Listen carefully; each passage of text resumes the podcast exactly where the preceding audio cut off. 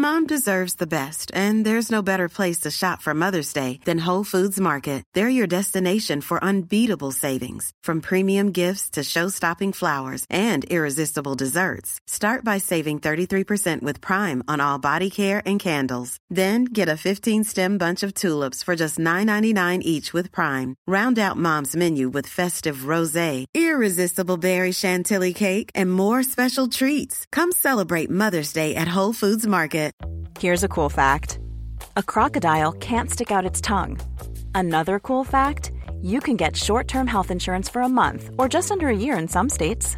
United Healthcare short term insurance plans are designed for people who are between jobs, coming off their parents' plan, or turning a side hustle into a full time gig. Underwritten by Golden Rule Insurance Company, they offer flexible, budget friendly coverage with access to a nationwide network of doctors and hospitals. Get more cool facts about United Healthcare short term plans at uh1.com. Millions of people have lost weight with personalized plans from Noom, like Evan, who can't stand salads and still lost 50 pounds. Salads, generally, for most people, are the easy button, right? For me, that wasn't an option. I never really was a salad guy. That's just not who I am. But Noom worked for me. Get your personalized plan today at Noom.com. Real Noom user compensated to provide their story. In four weeks, the typical Noom user can expect to lose one to two pounds per week. Individual results may vary. توی این ویدیو می‌خوایم درباره واتیکان صحبت کنیم. واتیکان پایتخت کلیسای کاتولیک، کوچکترین کشور دنیا، کم جمعیت ترین کشور دنیا. می‌خوایم ببینیم که این چه جور جاییه. این کشوری که پیاده می‌تونیم همش رو ظرف مثلا زیر یه ساعت بچرخیم اگر کسی نباشه و خلوت باشه. اصلا چرا کشوره؟ چطوری شده که یه همچی استقلالی پیدا کرده؟ چی شده که شده یکی از بزرگترین مجموعه های آثار هنری در دنیا؟ چرا چند میلیون نفر آدم در سال میرن یه کشوری که 400 500 نفر جمعیت بیشتر نداره میرن توی این کشور و یه چیزهایی رو می‌بینن. آدمایی که خیلی هاشون اصلا کاتولیک که نیستن هیچی مسیحی که نیستن هیچی اصلا مذهبی هم نیستن. داستانش چیه؟ داستان واتیکان چیه؟ و چرا برای ما مهمه؟ چرا دوست داریم که بریم درباره واتیکان یک مقدار بدونیم و فکر می‌کنیم لازمه؟ به خاطر اینکه ما داریم یه مقدار تاریخ ایتالیا رو مرور می‌کنیم. تاریخ مذهب در ایتالیا رو یه داریم بهش نگاه می‌کنیم. به خاطر اینکه می‌خوایم بدونیم که سرنوشت مذهب در اروپا چطوری به این نقطه ای رسیده که امروز هست. من متوجه شدم که وقتی می‌خوام اینو بدونم باید یه مقداری درباره حالا تاریخ اروپا رو بدونم یه مقدار باید ایتالیا رو بشناسم که الان ما به عنوان مرکز کاتولیک می‌شناسیم و یه مقداری هم واتیکان رو.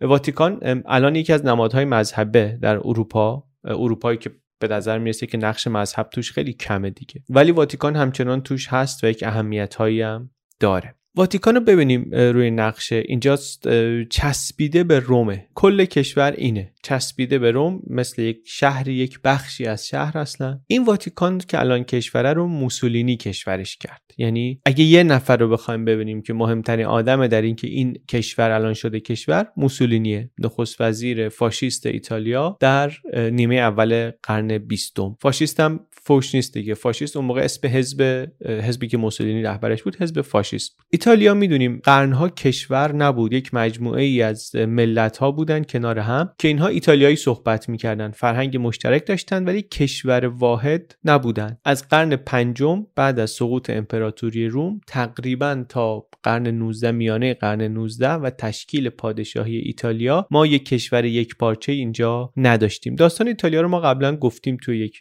ویدیو دیگه خیلی خیلی خلاصش رو. تو اون دوره طولانی یکی از دولت ها هم دولت های منطقه هم یک حکومتی بود به نام Papal State که از قرن 8 تا قرن 19 حکومت می‌کرد برای منطقه ای که این واتیکان هم توش بود. واتیکان همیشه توش بود. روم هم وقتهای خیلی زیادی توش بود. یه منطقه لاتسیو مثلا که روم توش واقع شده توی اون Papal State بود. یه وقتایی ضعیفتر بود یه وقتایی قویتر بود یه وقتایی یه بخش بزرگی از مرکز ایتالیا امروز اصلا در فرمانش بود. و نکتهش چیه؟ نکتهش اینه که پادشاه Papal State پاپ بود. پاپ رو شاه ببینیم. اصلا این حاکمان Papal State منطقه لاتزیوم رو میگیم که روم توشه اینا تقریبا همیشه داشتن. یعنی در حکومت پاپ بود اینجا. تاریخ ایتالیا رو وقتی که خیلی بریم عقب 2000 سال بریم عقب برسیم دورور میلاد مسیح می‌رسیم به امپراتوری روم. که قبلا دربارهش صحبت کردیم دیگه. امپراتوری روم ما ممکنه فکر کنیم یک امپراتوری مسیحی بوده ولی الان می‌دونیم که اینطوری نیست. 300 سال اول مسیحیت اصلا مسیحی بودن جرم بود در امپراتوری روم. مجاز نبود کسی مسیحی باشه. بعد البته جبران کردن. یک دوره هایی هم بود که مجاز نبود کسی مسیحی نباشه. یعنی کسی غیر مسیحی باشه. مسیحیت از دینی که به رسمیت شناخته نمی‌شد رسید به جایی که شد تنها دینی که به رسمیت شناخته می‌شد. ولی از همون امپراتوری روم هم این واتیکان بود.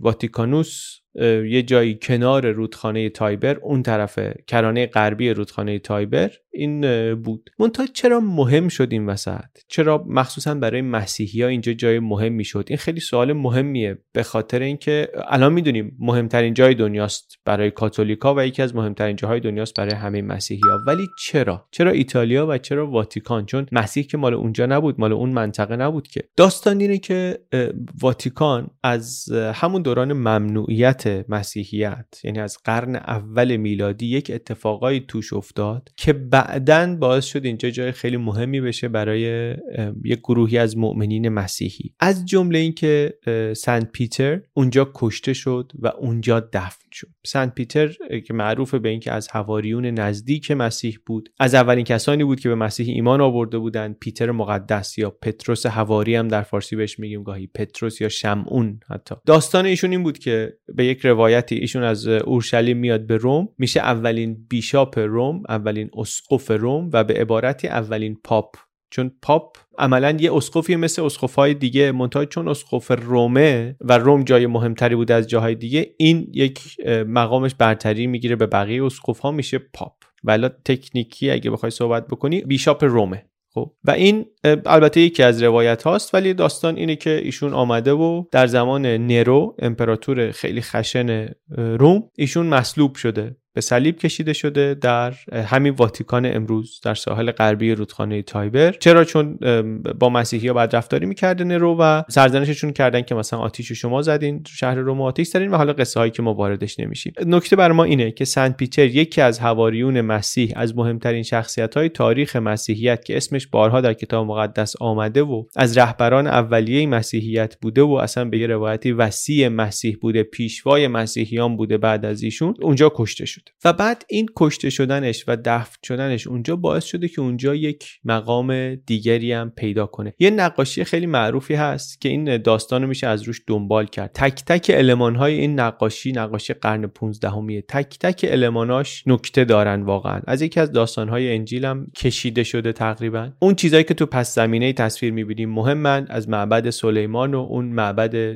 پگانیسم که مذهب چند خدایی رومیا بود قبل از مسیحیت. اینا مهمن. تا کلیدها تا آدمها. ما حالا توش نمیریم اینجا جزئیاتش رو اینجا تعریف نمی‌کنیم. فقط اینو بگیم که جلوی تصویر اینو می‌بینیم که مسیح به نمایندگی از خدا داره کلید رو میده به سنت پیتر. کلید چی رو داره میده؟ همون کلیدی رو که الان رو پرچم واتیکان هم می‌بینیم. همون کلیدی رو که الان رو سکه های رسمی واتیکان یوروی واتیکان رو مدارک رسمی واتیکان می‌بینیم. نمای کلیسای سنت پیتر هم از بالا اگه بهش نگاه کنی شکل کلید توش معلومه. تو یه سری از طرحهاش حداقل معلوم بوده و هست. خیلی جاهای دیگه هم این کلید هست. کلید بهشت در واقع. به یک شکلی این صحنه تولد کلیسای کاتولیک هم هست. حداقل کلیسای کاتولیک روم. مسیح داره قدرت الهی رو و قدرت زمینی رو کلید طلایی رو و کلید آهنی رو میره به پاپ. میده به سنت پیتر که میشه اولین پاپ که در واقع یعنی ایشون تنها قدرت مشروع اروپاست از نظر مذهبی. نقطه های رفرنسی هم که توی این نقاشی می‌بینیم به همون نشون میده که پایه مشروعیت جدید داره از دو جا میاد هم داره از یهودیت میاد هم داره از امپراتوری روم میاد. ترکیب میشه اینا با هم دیگه و این قدرت جدید رو می‌سازه که کلیسای کاتولیک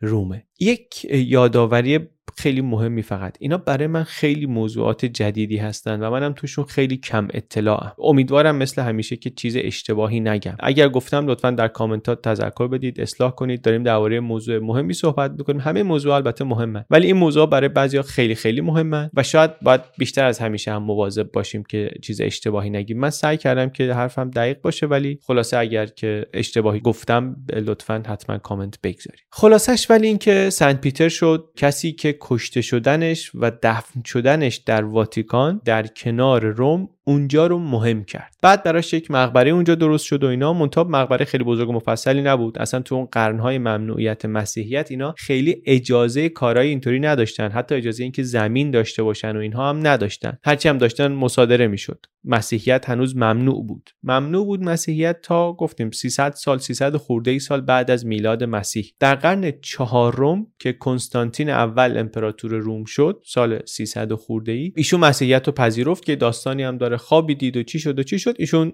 مسیحی شد و بعد زمین های اینا رو بهشون پس داد. بعد اصلا خودش هم یه قصری اونجا اهدا کرد و بعد اون مزار سنت پیتر رو روش کلیسای تازه ای ساختن. یک کلیسای عظیمی در فرم بازیلیکا سبک بازیلیکا با ستونها و سقفای بلند و کم کم همون مقبره همون بازیلیکا تبدیل شد به یک زیارتگاهی که مردمی اومدن برای زیارت و مزار سنت پیتر رو زیارت می‌کردن و و بعدش هم چون آدم زیاد میآمد بازار و خرید و فروش و اینا هم کنارش را افتاد. رونق اینطوری هم گرفت. چند قرن این ساخت و سازها در واتیکان ادامه داشت. از کاخ پاپ اونجا ساخته شد کتابخونه ساخته شد تا چیزهای دیگه. و اینطوری در طی قرنها تشکیلات واتیکان تشکیلات کلیسا هم در خود واتیکان هم جاهای دیگه ایتالیا داشت ملک و املاک هم جمع می‌کرد و میساخت. ساختمون و زمین و اینها. منتها اینا زمیندار بودن دیگه. حتی تو واتیکان هم که داشتن میساختن و آباد می‌کردن زمیندار بودن مالک بودن. حاکم اون زمین ها نبودن. بعد در قرن پنجم میلادی امپراتوری روم پکید و کم کم همینطوری که قدرت بین حکومت‌های مختلف در ایتالیا دست به دست می‌شد در مناطق مختلف این تشکیلات کلیسا هم شد یکی از بزرگترین زمینداران کل شبه جزیره. خب کی پس؟ قرن پنجم میلادی. حالا ما می‌خوایم یک پرش خیلی بلند بکنیم از قرن پنجم زمان سقوط امپراتوری روم به دوران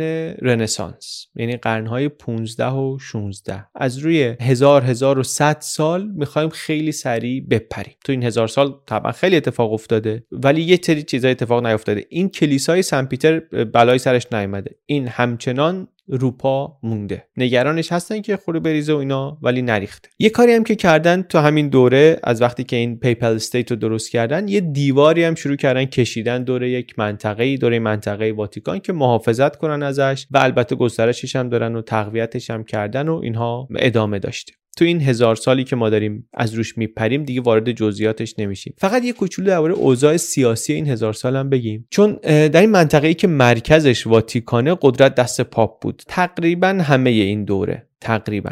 حالا منطقه‌ای که در حاکمیت پاپ بود کوچیک و بزرگ می‌شد. ولی پادشاهی رو عمدتا نگه داشتن پاپ ها پادشاهی پاپا. دورانی که قدرت بیزانس یا امپراتوری روم شرقی کمتر می‌شد پاپ دیگه عملا پادشاه منطقه بود. پادشاه معمولی نبود البته به خاطر اینکه منطقه‌ای که داشتن کوهستانی بود ادارش سخت بود. محلی ها اینا کار خودشونو می‌کردن. بعد هر وقت هم قدرت بزرگتری میآمد اینا قدرتشون کم می‌شد. ولی اون تیکه رو برای خودشون داشتن. کم یا زیاد قدرت قوی یا ضعیف داشتن برای خودشون. در کشمکش هم بودن با پادشاهی های مختلف با امپراتوری های مختلف امپراتوری بیزانس امپراتوری مقدس روم که میشه آلمان ها فرانسه ناپل اون ولی تمام این مدت پاپ در کنار قدرت مذهبی و رهبری دینی که داشت رهبر سیاسی هم بود و پادشاه هم بود. و البته خب در قبال اینکه این حکومتش رو می‌تونست نگه داره باید یه امتیازاتی هم می‌داد. از جمله اینکه مثلا باید یک امپراتوری هایی رو تایید می‌کرد و بهشون مشروعیت دینی می‌داد. اونطوری که من ناوارد متوجه شدم اینطوری که یک حدی از استقلال و قدرت سیاسی رو می‌گیره در مقابل میاد مهر تاییدش رو می‌زنه پای حکومتی که این استقلالش رو به رسمیت شناخته و تضمین می‌کنه. این ممکنه امپراتوری روم باشه می‌تونه امپراتوری مقدس روم باشه می‌تونه کشور ایتالیا باشه پادشاهی ایتالیا باشه. حالا به اینا می‌رسیم در طول تاریخ. ولی مثلا حالا همین امپراتوری مقدس روم که گفتیم اینا تاجگذاریشون رو پاپ انجام می‌داد. اسمشون هم امپراتوری مقدس روم بود. مقدس بودنش به خاطر همین تایید و اتحادی بود که با پاپ داشت. ولی در واقع ربطی به شهر روم نداشتن اینا. به امپراتوری باستانی روم هم ربطی نداشتن. اینا نزدیکترین تقریبی که می‌تونیم بزنیم که بفهمیم که امپراتوری مقدس روم کی بوده کجا بوده اینی که بهشون بگیم آلمان. آلمان قدیم بودن اینا. اینو وقتی حالا تاریخ آلمان رو نگاه کنیم یه کمی بهتر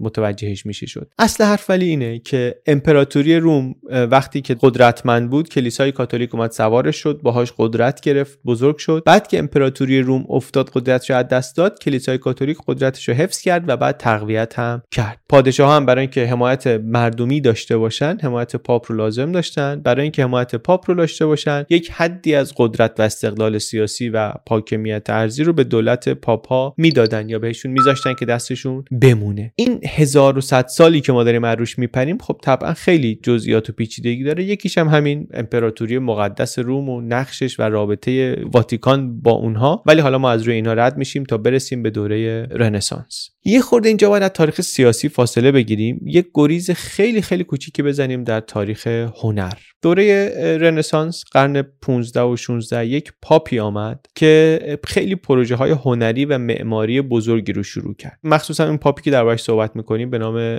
یه پاپی اسمش هم از روی جولیوس سزار برداشته بود به خاطر اینکه اصلا پاپ جنگجو معروف هم از پاپ مبارزی بود. پاپ جولیوس دوم. از نظر سیاسی و نظامی هم پادشاه مهمی بود. پاپ مهمی بود. هم عصر شاه اسماعیل صفوی هم میشه تقریبا. اگه می‌خوایم بدونیم مال کیه سال 1500 و یه رقمی. موزه واتیکان رو ایشون بنیان گذاشت و پروژه بازسازی کلیسای سنت پیتر رو هم بعد از 1100 سال دیگه ایشون شروع کرد. بعد از 1100 سال که اون ساختمون قبلی بود نگرانش هم بودن یه مقدار دیگه وقت نوسازیش هم بود ایشون شروع کرد. یه کار مهم دیگه هم کرد یعنی خیلی کار مهم دیگه کرد ولی یه کار مهم دیگه که از طرفش هنوز هست اینه که ارتش سوئیس رو برای محافظت از خودش در خدمت گرفت. یه سربازانی رو از ارتش سوئیس. این داستان جالبی داره سنتی هم هست که هنوزم ادامه داره. یعنی هنوزم شما میری واتیکان سربازای سوئیسی رو ممکنه ببینی. حالا آخر ویدیو دربارش توضیح میدم که هم چرا همین که اصلا سیستمش چیه. یه خورده عجیب غریبه. درباره اهمیت این پاپ جولیوس دوم فقط ولی الان اینو بگم که ایشون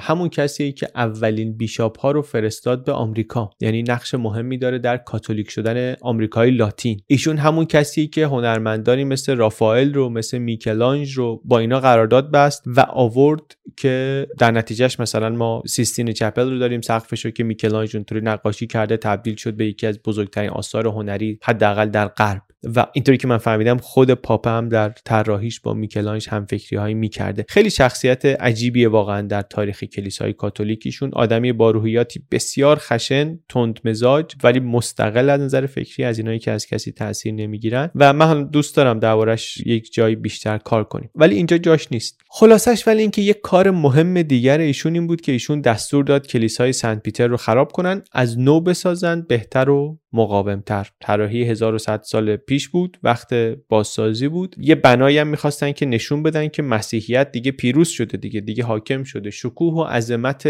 مسیحیتی که دنیا رو فتح کرده رو می‌خواستن به تصویر بکشه و همین کار رو هم کردن. می‌گفتن این معبد سلیمان جدید باید بشه. کلی هم پول جمع کردن براش. از همین پول جمع کردنش هم باز دوباره داستان درآمد به خاطر اینکه همین عواقب دیگری داشت. از جمله اینکه همین پول جمع کردن سر و صدایی رو بعدا در آلمان بلند کرد و بعدا منجر شد به جدا شدن شاخه های دیگری از مسیحیت لوتری ها همین بود. این پولایی بود که می‌گرفتن یه بخشش هم برای ساختن کلیسای سنت پیتر بود. حالا به اونا جای دیگه می‌پردازیم. اون تاریخ شکلگیری مذهب پروتستانه. خیلی چیزایی که ولی ما امروز اگر بریم واتیکان می‌بینیم یا با شنیدن واتیکان تصویرایی که می‌بینیم به چشممون میاد اینا یا اون موقع ساخته شدن یا ساختشون اون موقع شروع شدن در دوره رنسانس. از اون کاخی که توش زندگی می‌کنن پاپا تا همین سیستین چپل کارهای میکلانج معمارای خیلی معروف دیگه که حالا من دونه دونه اسم نمی‌برم. از جمله این بازیلیکایی هم که امروز می‌بینیم گفتیم ساختش از زمان پاپ جولیوس دوم شروع شد اما تمام کردنش افتاد به چندین سال بعد. آخرش دوباره میکلانژ هم بود که آمد بعد از چند تا آرشیتکت که آمدن و رفتن این کار رو تمام کرد. این یه میدان بزرگی هم جلوشه. این هم خیلی مهمه که دربارش حداقل اینو بگیم. این پلازای بزرگی که جلوی کلیسای سنت پیتر هست این هم خیلی جای مهمیه. اول اینکه وسطش یه دونه از این ستونهای سنگی هست که از مصر می آوردن obelisk ا. این برج ها نمادهای مهمی بودن در مصر باستان باستان و وقتی که رومی ها مصر رو فتح کردن اینا رو از مصر بار زدن با امکانات 2000 سال پیش. اینا رو آوردن روم و بعضیاشون هنوز که هنوزه در میدانهایی در روم هستن. از جمله معروف تریناشون یکی که جلوی همین کلیسای سن پیتر یک برج سنگی نحیف 25 متری. بالاش هم یه صلیب گذاشتن که مثلا پرچم مسیحیت بالاست. اون می‌دونی هم که این وسطش نصب شده که همون میدون جلوی کلیسا هست طراحی برنینی معمار و مجسمه ساز سبک باروک در قرن 17 جایی که 200 هزار نفر یا بعضی جاها بیشتر نوشتن می‌تونن توش جمع بشن. کلا هم بناهای شکوهمندیه هم معماری که باید که یه خود دوارش بدونیم. هم اجراش هم طراحیش هم تغییراتش. نمونه های آموزنده هم هست از هنر رنسانس. کلیسای سن پیتر هم خودش نماد کلیسای کاتولیکه و احتمالا خواهد بود. شاید برای همیشه. بگذاریم به اینا شاید بعدا پرداختیم. اینا اتفاقات قرن 16 هستند که در واتیکان افتادن. قرن 16 و 17 این باسیلیکا تکمیل میشه یک بنایی میشه عظیم و با شکوه و خیلی چشمگیر هم از بیرون و هم مخصوصا مخصوصا توش. ابهتش واقعا نفسگیره. چند قرن هم بزرگترین کلیسای دنیا بوده هنوزم از بزرگترین کلیساهای دنیا هست. نکته جالبی که ولی نباید ازش بگذریم اینه که از یک جایی پاپا شروع می‌کنن به جمع کردن آثار هنری مجسمه و نقاشی و اینا. از اون به بعدم این سنت رو ادامه دادن و گسترشش هم دادن به هنرهای معاصر. میرن و کارهای هنری رو می‌خرن میارن واتیکان یا بهشون اهدا می‌کنن میارن واتیکان و می‌ذارن به نمایش برای عموم. یک مجموعه عظیم و خیلی ارزشمندی که همینطوری هم بهش اضافه میشه. پس دیدیم همون قرن اول میلادی سنت پیتر اونجا مصلوب شد. بعد از قرن چهار میلادی اونجا مقبره ساختن و کلیسای ساختن و اینها در دوره رنسانس کلیسا بازسازی شد. تمام این مدت هم پاپ اونجا شاه بود و قدرتی داشت و کم و زیاد داشت حکومت می‌کرد. دوباره چند قرنی بپریم بیایم جلو برسیم به قرن 19 وقتی که ایتالیای متحد داره شکل می‌گیره. باز دوباره یادآوری کنم ما از رو خیلی چیزا داریم میپریم از جمله رو ناپل اون.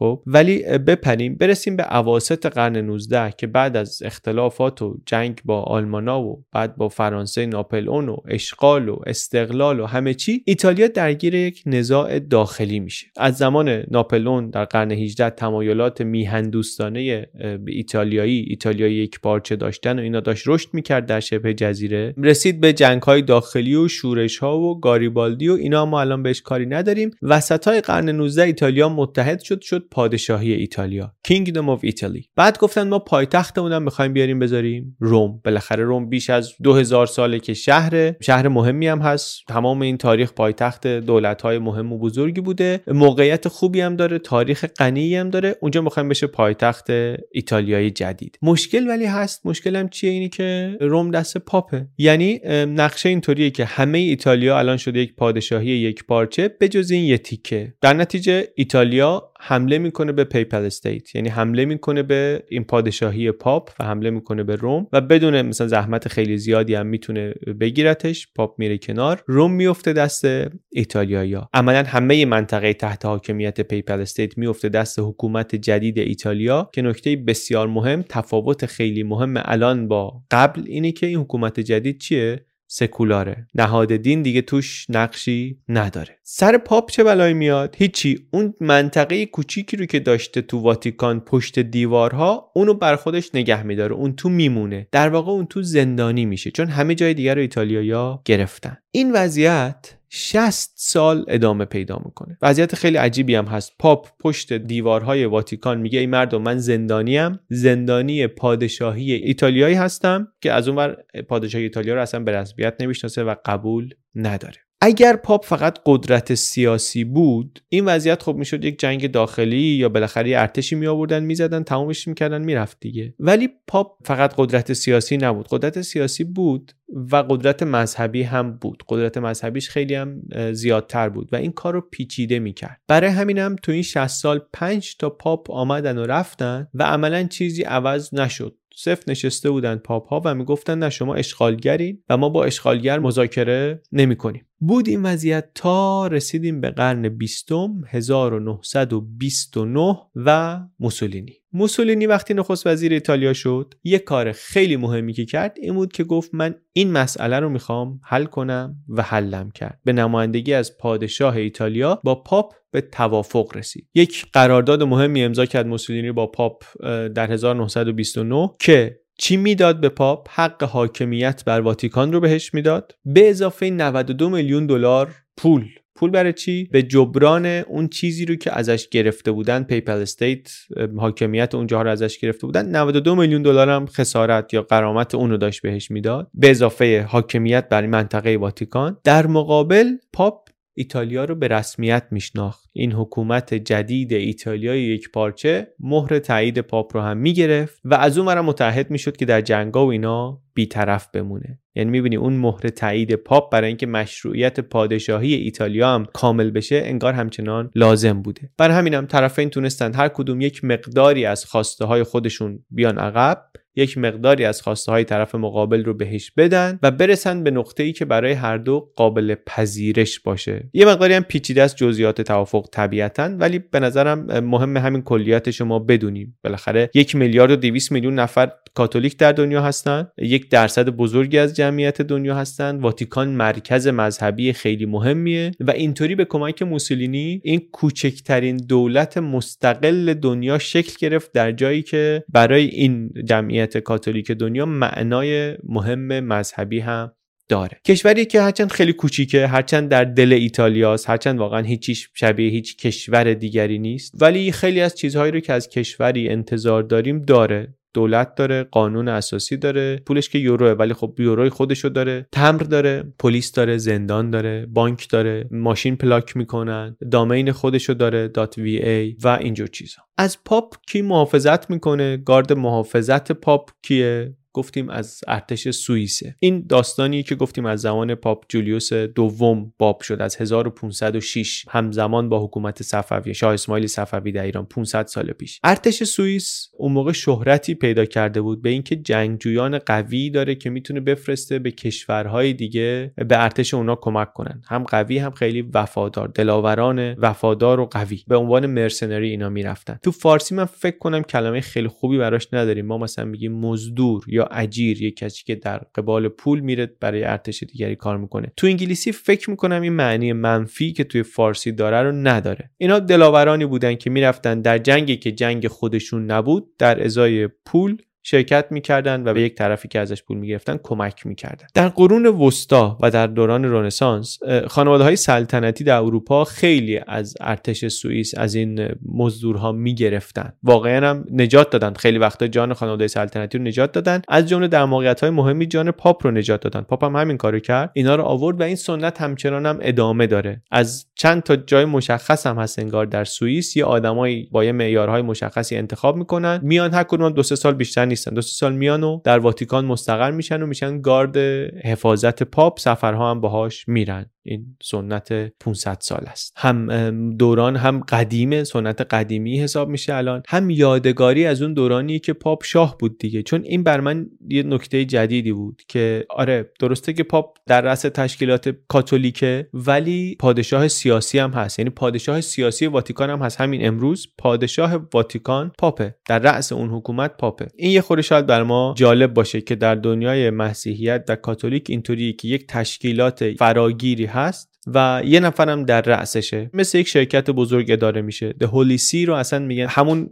شرکت بزرگیه که تشکیلات کلیسای کاتولیک رومن کاتولیکه چون کلیسای کاتولیک دیگه هم داریم که مدیرعاملش پاپ انگار. منتهای مدیرعامل یا در واقع پادشاه یک پادشاه مطلق است. یعنی ابسولوت مونارکیه مشروطه نیست. مجلس و اینا نداره که قدرتش رو مشروط کنن. از این نظر مثل عربستانه. مثل قطره. منتها با اونا فرق می‌کنه از این نظر که موروسی نیست. یعنی پادشاه مطلقی داره که انتخاب میشه توسط یک گروه محدودی البته. شاید به خاطر همین هست که مثلا تو اتحادیه اروپا نیست چون تو اتحادیه اروپا فقط دموکراسی ها رو راه میدن و واتیکان دموکراسی نیست. شهروندای واتیکان کیان؟ 400 500 نفر شهروند داره. هیچ کس هم متولد واتیکان نیست. یعنی هیچکس اونجا به دنیا نمیاد که شهروند اونجا بشه. هیچکس واتیکانی اصلا به دنیا نمیاد. هر کی شهروند واتیکانه پاپ بهش داده شهروندی رو. چون داره بر پاپ کار می‌کنه. به کسانی میده که براش کار می‌کنن. وقتی هم که کارشون تمام بشه شهروندیشون رو از دست میدن. 400 500 نفر اینا هستن. یکم بیشتر شاید. کاردینال و دیپلمات و امور کاتولیکی و کلیسایی و این صحبت ها اینطوریه که واتیکان میشه کشوری با جمعیت زیر هزار نفر که سالانه چند میلیون بازدید کننده داره. آب و غذا و برق و اینا رو از کجا میارن؟ اینا همش با ایتالیاست در عمل. اون قرارداد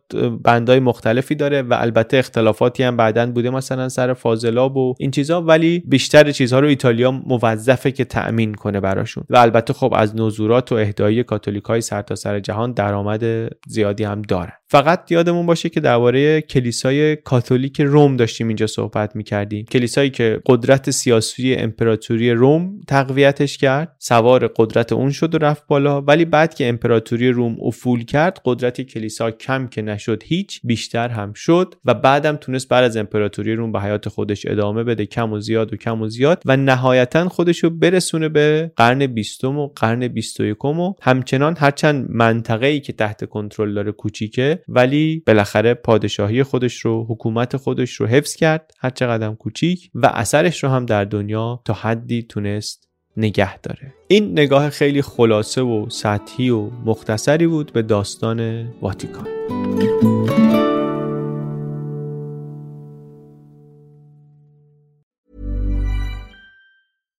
Mom deserves the best, and there's no better place to shop for Mother's Day than Whole Foods Market. They're your destination for unbeatable savings, from premium gifts to show-stopping flowers and irresistible desserts. Start by saving 33% with Prime on all body care and candles. Then get a 15-stem bunch of tulips for just $9.99 each with Prime. Round out Mom's menu with festive rosé, irresistible berry chantilly cake, and more special treats. Come celebrate Mother's Day at Whole Foods Market.